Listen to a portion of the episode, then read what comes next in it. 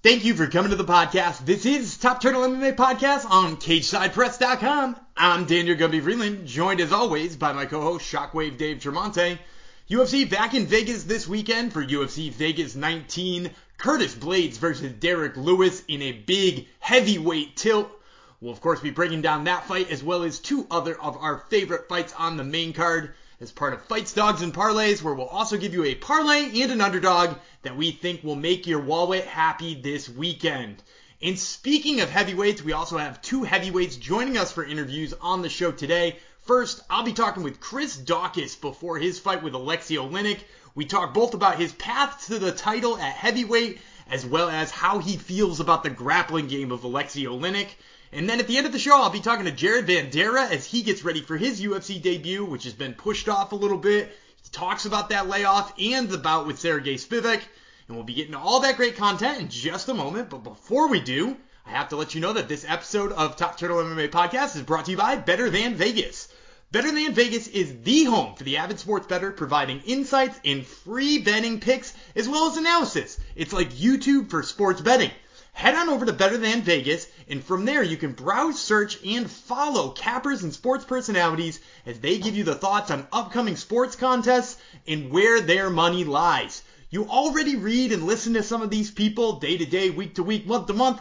Now you get to hear their picks for the week right from their mouth in in every sport imaginable. In fact, if you head on over there this week, and that's better than Vegas, you can see a pick from Shockwave Dave, who's going to give you a few bonus selections to go along with our fights, dogs, and parlays. And you can only see them on our Better Than Vegas page by searching for Top Turtle Podcast on betterthan.vegas. But no matter what you do, when you go there, also make sure you hit the follow button on our account because you're going to want to get these picks week in week out, and we will be right there giving them on betterthan.vegas. Better Than Vegas brings you this episode Top Turtle MMA Podcast, and it starts right now. The hosts are ready. The fighters are ready. Listeners, make some noise if you are ready for Top Turtle MMA with Shockwave and Gumby.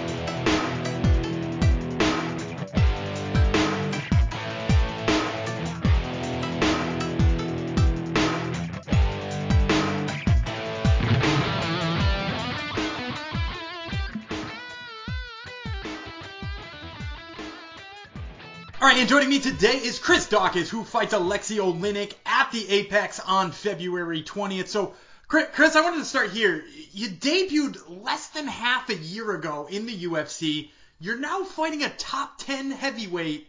How crazy has this last six months been for you? It's it's definitely been uh, like a whirlwind. You know, I I didn't think that I'd be getting you know a, a top 10 guy this quick but that's just the nature of the heavyweight division, and uh, I'm certainly looking to to capitalize on that. So uh, yeah, that's that's just what I plan on doing, and uh, we're just going to be you know meeting this challenge head on and just moving forward.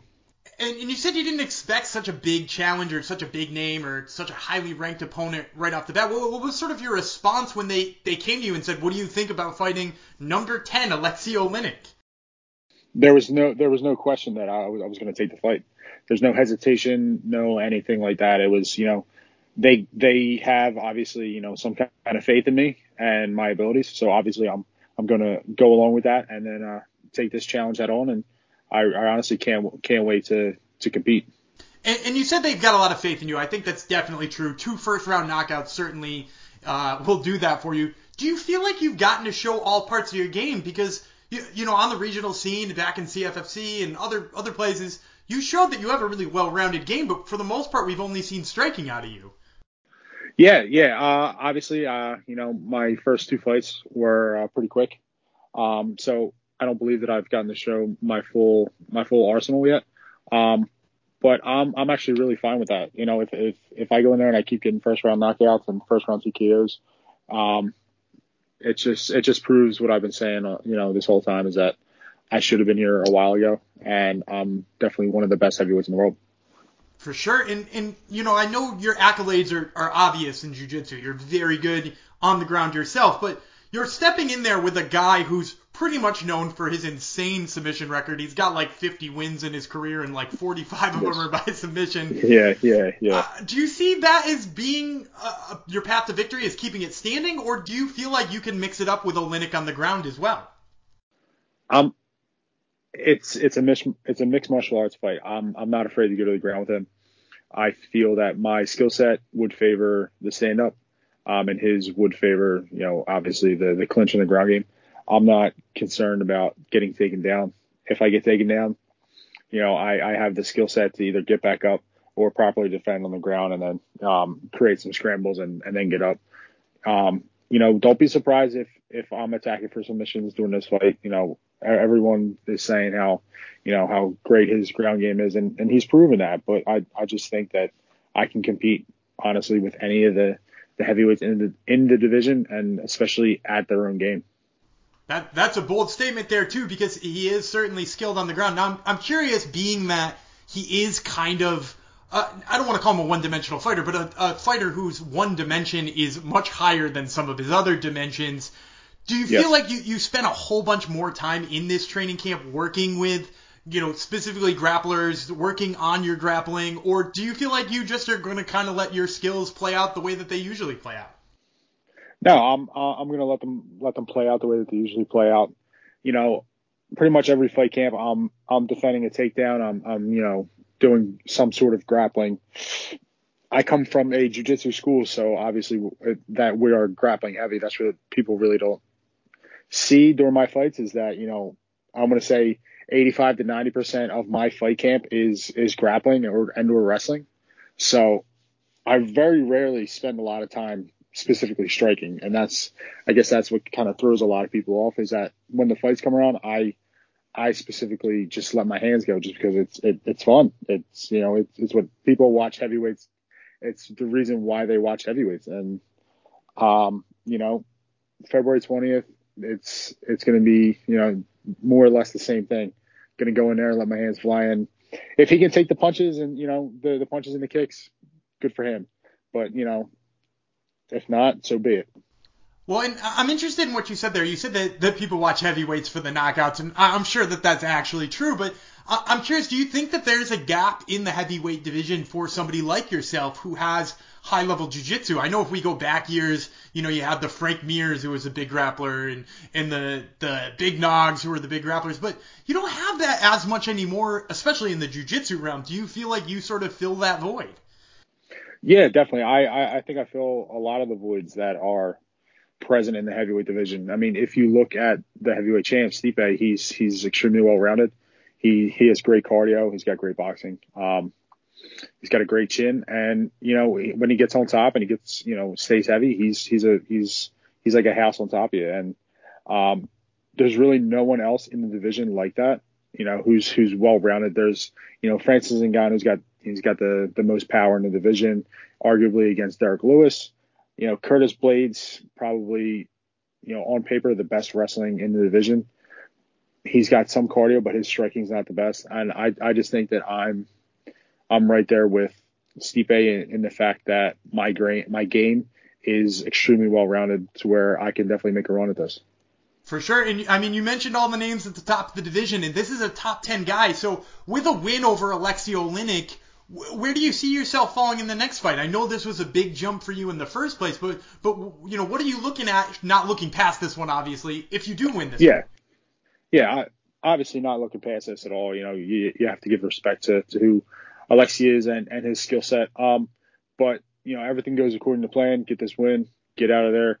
Uh, no injuries, everything all good. Um, I really don't know, just because there's a lot of heavyweight fights that are are coming up, so it wouldn't be right, you know, to to say anyone's name or you know just because everyone already has kind of a fight scheduled and or is you know fighting on the same night that I am. So, um, but realistically, I uh, you know, I beat Oleinik and then I just keep rising to the top. There's there should be no reason why I should be, you know, taking a fight against an unranked guy after this fight.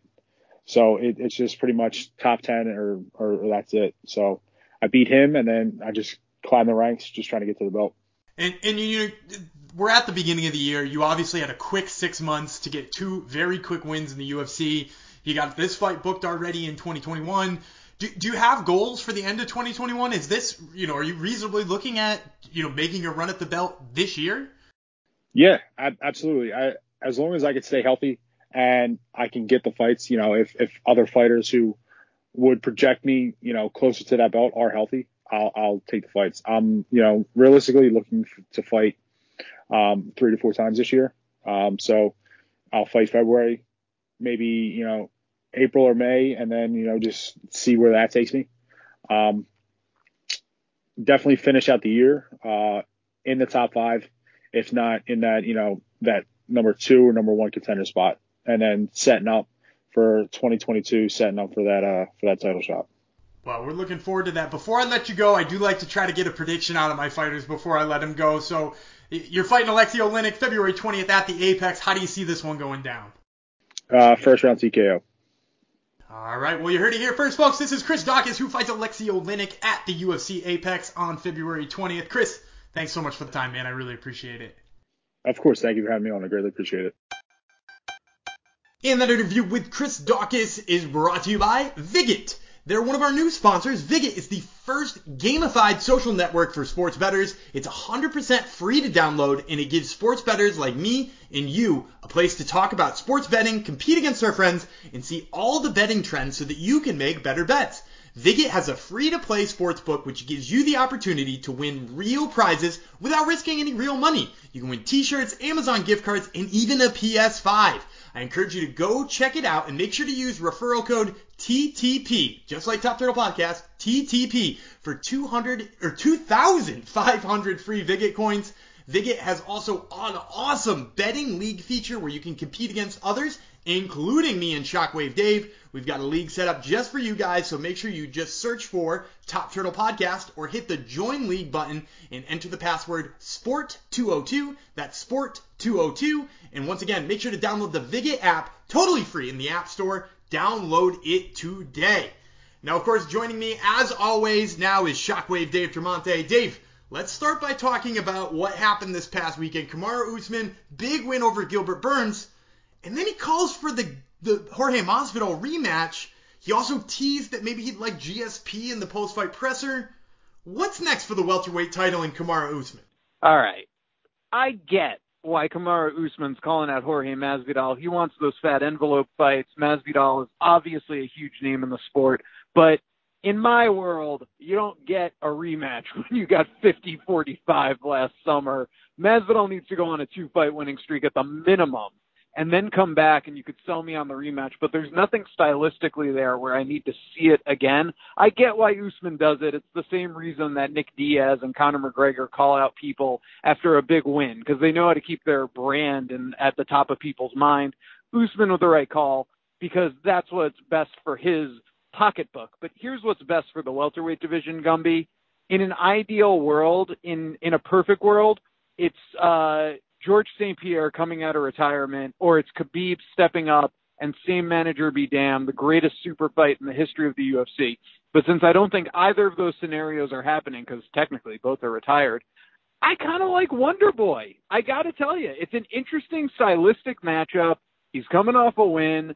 And uh, if not Wonder Boy, you know, I'm open to hear what you think. You know, some are throwing out Leon Edwards. Where do you go on this? So I think that ultimately the answer has to be that the UFC just kind of has to let the welterweight division shake itself out. Maybe, maybe have Colby versus Masvidal. The winner of that is clearly a challenger. You know, I, I hear Leon Edwards and I hear the people who put on our, our Twitter when we ran a poll earlier that I, you know, didn't include Leon Edwards on.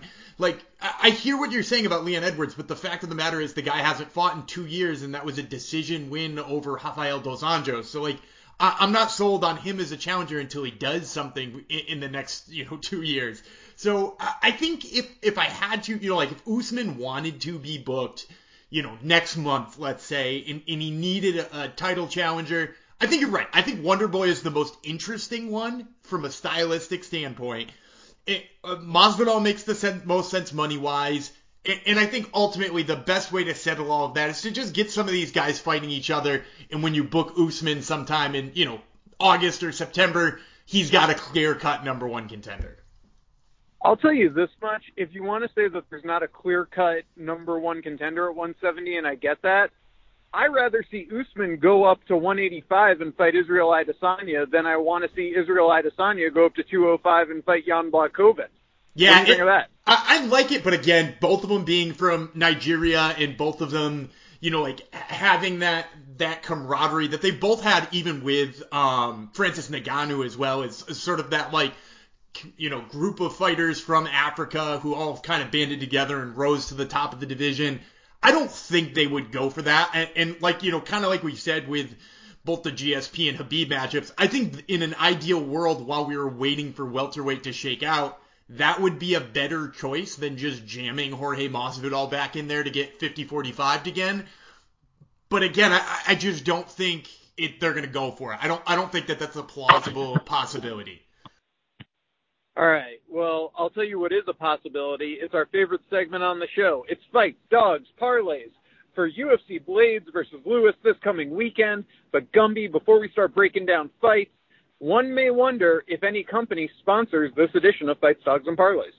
Absolutely. Fight Stocks and Parlays is brought to you by Marune Social. M-A-R-U-N-E. Marune Social is the one and only social media app for the martial arts enthusiast. Whether you do kickboxing, judo, sambo, or jiu-jitsu, it doesn't matter because you can log your training sessions, tag your training partners, add techniques in that you want to drill over and over again, log your weigh-ins even. So many features in there. Check them all out wherever it is you download apps. That's Marune Social. All right, let's start with the main event. Curtis Blaydes, a favorite of this show, the minus 325 favorite, is taking on Derrick Lewis, a plus 285 dog. Lewis is always a live dog because he has lightning in his hands. I am actually excited on this. Much like DC when he faced Lewis, it gets frustrating sometimes where you see people take Lewis down and he just gorilla presses them up, no jiu-jitsu technique. He just kind of gets up. And I don't think that is going to be possible against Curtis Blaydes, much like it was impossible against DC. Blaydes is a master of ground and pound. I fully expect him to get Lewis to the ground and finish this. Interested to hear where your thoughts lie. Who you taking? Yeah, I'm taking Curtis Blaydes, and not only am I taking him, I actually like the negative 325 number. I think there's actually value on Curtis Blaydes, either putting him in a parlay or, or even just betting him straight up there, because I, I don't even think Derrick Lewis has that much of a chance, because, like you said, he's going to take him down like DC did. It's not easy to just gorilla strength somebody like Curtis Blaydes back to your feet.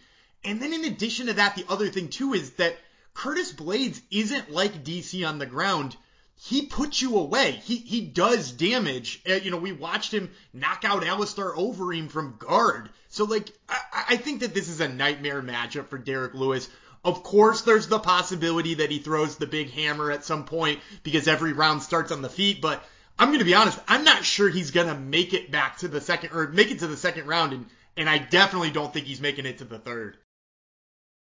Yeah, I agree with you. Definitely liking the under in that fight. Let's move then to Ketlen Vieira, another very strong favorite here at minus 270. So almost betting off at 3 to 1 uh, to Yana Kunitskaya, who's a plus 230 dog. So a 2 to 1 dog. Who you got? I've got Caitlin Vieira, and I hate to sound all chalky here, especially with the big favorites, but I actually think there's some value here on Yannick or on uh, Ketlen Vieira too, because while she has time and time again kind of come in here as a, a overwhelming favorite and maybe looked good, but maybe not looked entirely dominant. I think here she's got a clear advantage in the wrestling. She's got a clear advantage in the strength. And Yana Kunitskaya is somebody who's gotten taken down a fair amount of times by people like Marion Reneau. So yeah, I like Ketlen Vieira here. I actually think she's probably on the short list of contenders for Amanda Nunes. You know, I, I think kind of everybody is, you know, three tiers below Amanda Nunes in this division, but this win should put Ketlen Vieira close, and, and I think deservedly so.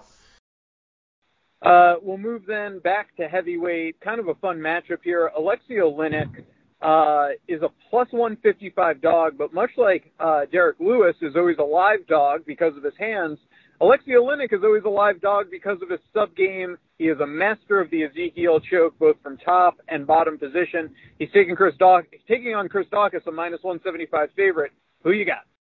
I'm gonna go with Daukaus here, and not just because we talked to him earlier on the show, but I'm, I'm gonna go with Daukaus because uh, Look, the guy has got decent defensive wrestling. He's got a jiu-jitsu black belt, and, and you know, not, not you can say not all black belts are created equal because obviously Alexei Oleinik is a crazy good black belt.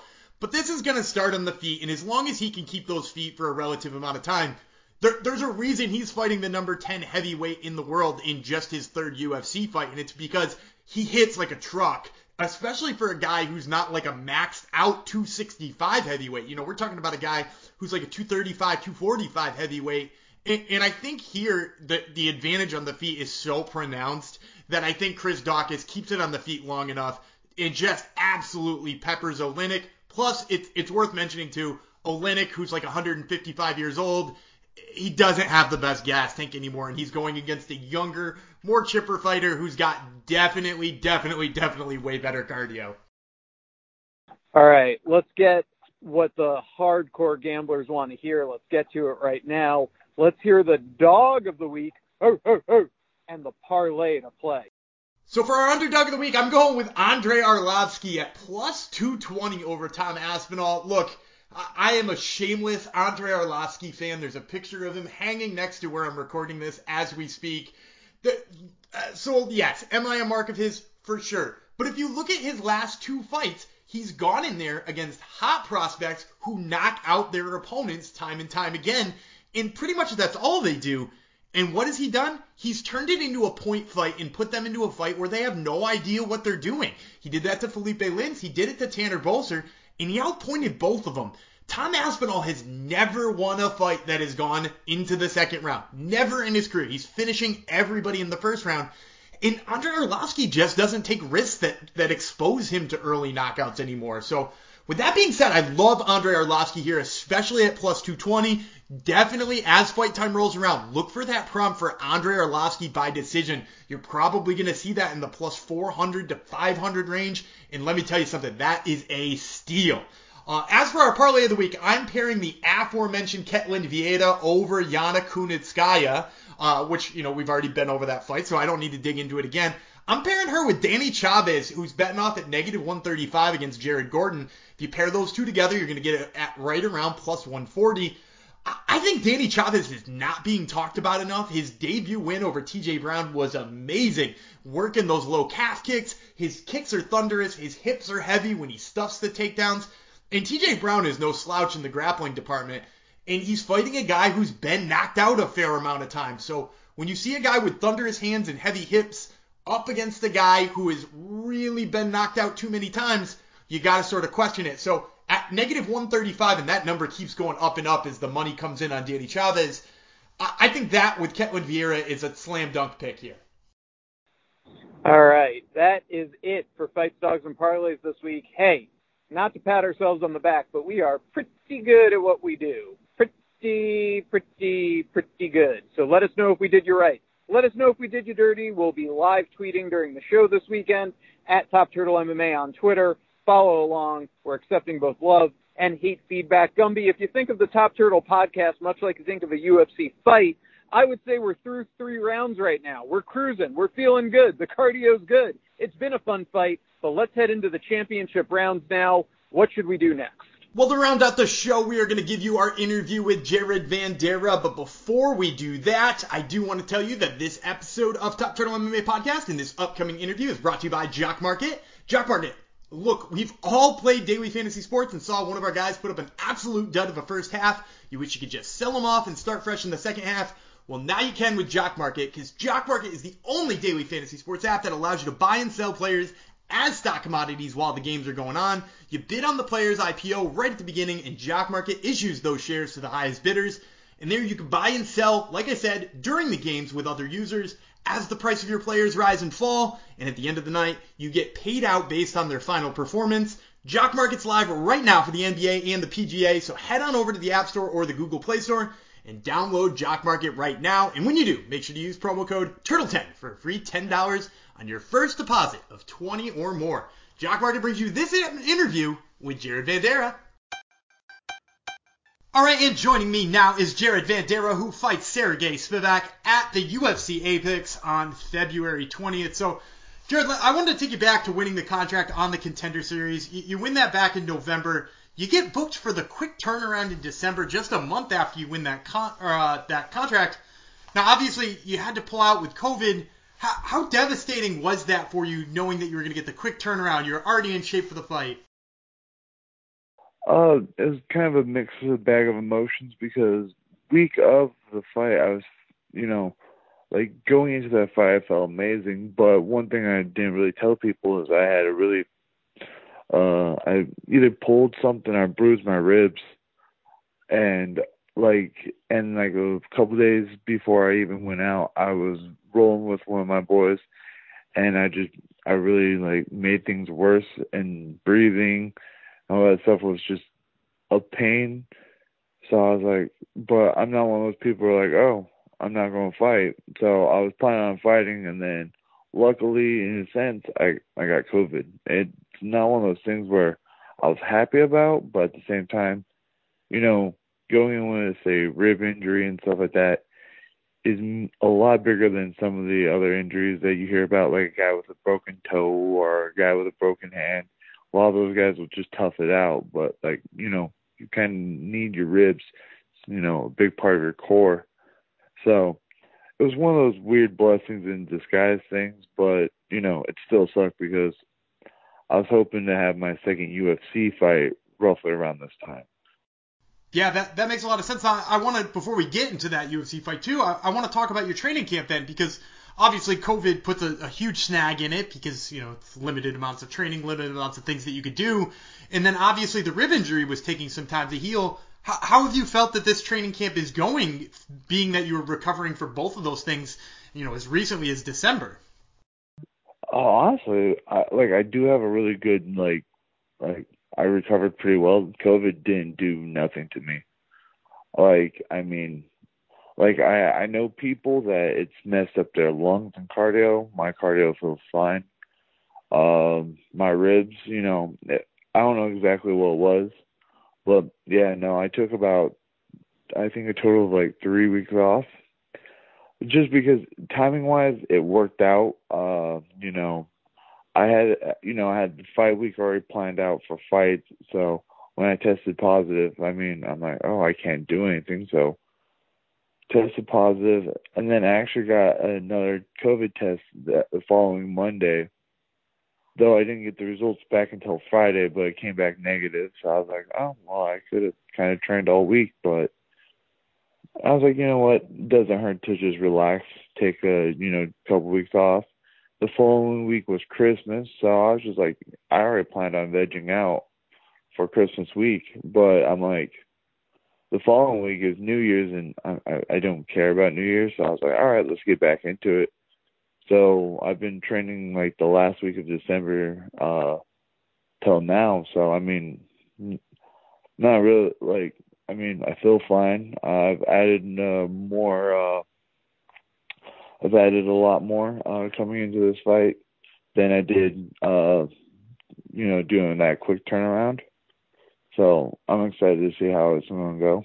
We're obviously excited to see how it's going to go too, and and I know you're you're happy that you got the same opponent in Sergey Spivak, being that after Contender Series, his name was the first one out of your mouth. Do, do you feel like you can share why exactly Sergey Spivak was an interesting name for you, uh, even it, it, before the contract was officially offered? Uh, yeah, no, it's just you know I wanted to fight him in the region. We were supposed to fight in the regional scene, and you know uh, I, I want to say, like, I, I, I do kind of retract one of my statements of him kind of running from me. I made a statement saying that I wasn't for sure if it was him running from me or his coaches slash managers said no to my fight. Um, honestly, I think they were just trying to get him into the UFC first and foremost. And now, you know, he immediately accepted the fight. So I, I know it's not that he, he's running away from me. I just think that at the time when we were supposed to fight, he pulled out. It was maybe because of some of his uh, management and coaching staff was like, "Hey, this isn't going to be a easy fight for you, and you're not going to win a lot of money. Plus, you know, we want you in the UFC more so than this." And so, I like because of that regional scene fight. I just wanted to take that fight on now, but on a bigger show. Yeah, I, I like that a lot. Now, I'm curious too. You, you spent quite a long time on the, the regional circuit. Did you feel like you had a lot of those instances where you know you're you're a, you're a tough matchup for a lot of heavyweights. There's not a lot of good jiu-jitsu guys out there who, who lean on their jiu-jitsu in the heavyweight division. Did you did you see a lot of people pulling out with those same kind of reasons? No, I was just getting people that would just say no. Um, like for the most part, like okay, so my first loss, I was five and zero. I was like twenty three, twenty four, something like that. I just couldn't find anyone. Uh, this is actually half the reason why I broke down and got a manager, because I was a very independent, do it yourself kind of thing. I was just like, I can't find a fight. Like no one wants to fight me. I mean, like it was hard. I went um, I had to take my fourth fight literally on a 24 hour notice. Um, my fifth fight was, I think, like a two, three week notice. Like I was taking short fights because no one wanted to fight me.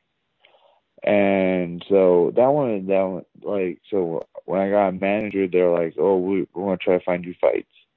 And then immediately, like, my managers were like, this is a lot harder than we've thought. And I took a fight with uh, a very formidable person, Richard Odoms.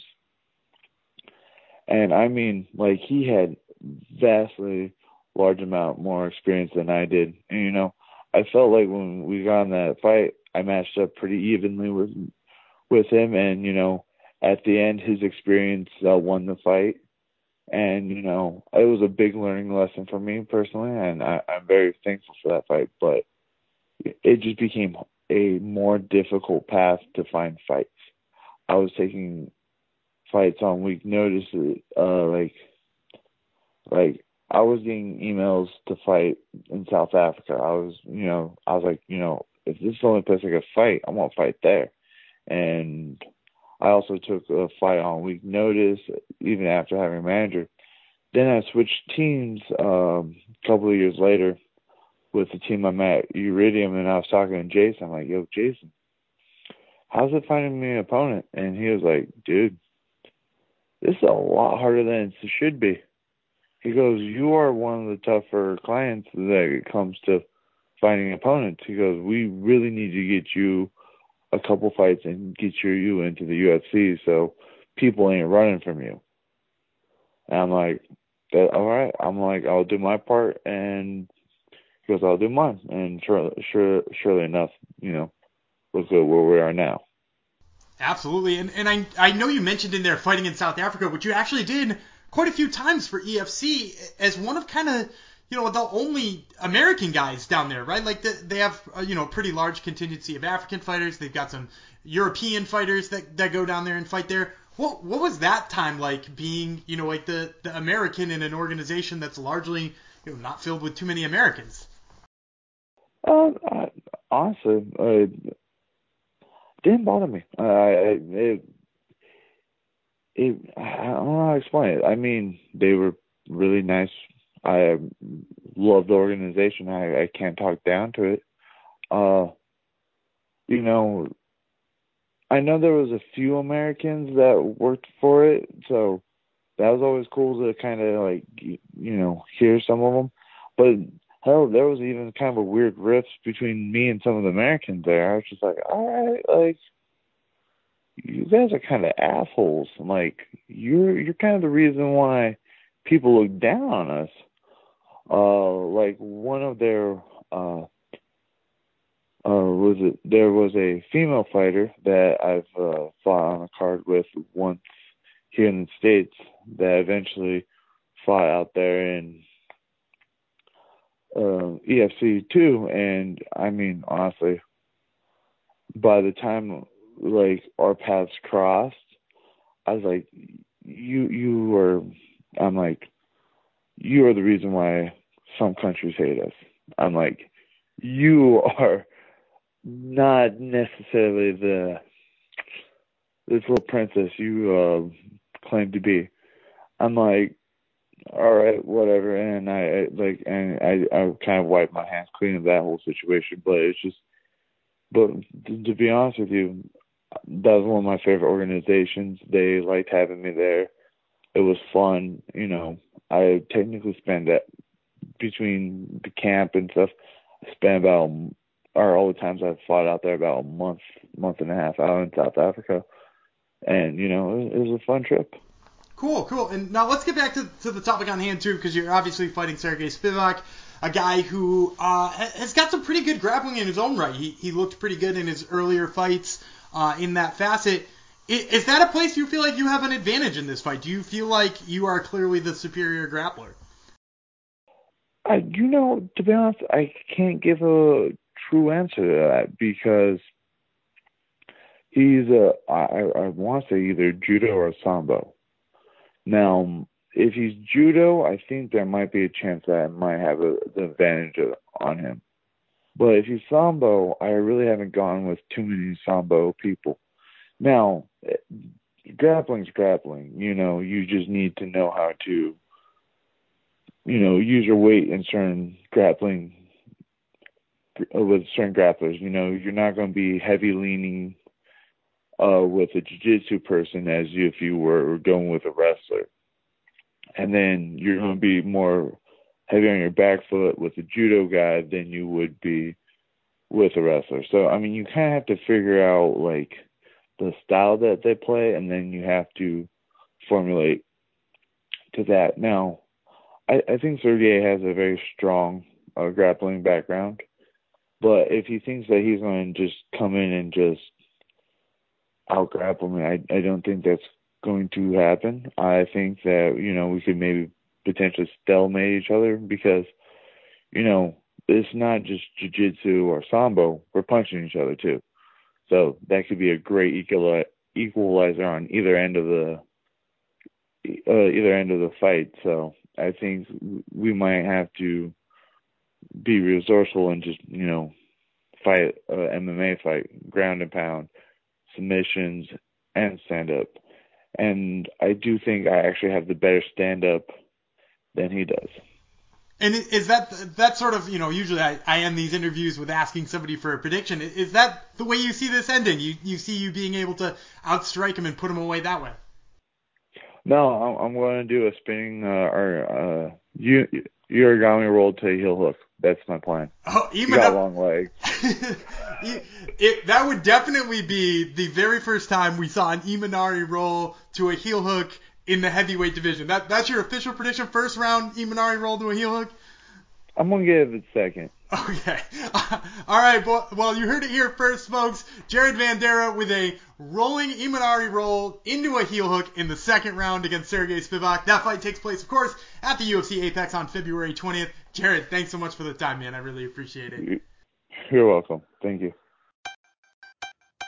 And that's going to do it for another episode of Top Turtle MMA Podcast. We want to thank you, the fans, for tuning in each and every week. We certainly couldn't do what we do without you guys. We also want to thank Cageside Press for having us on, giving us a host and a mothership. And, of course, our sponsors, Marune Social, Jock Market, Better Than Vegas, and Viget.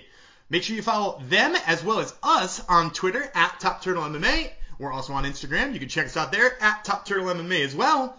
And until next week, I'm Daniel Gumby Vreeland. He's Shockwave Dave Tremonte. And we'll catch you then.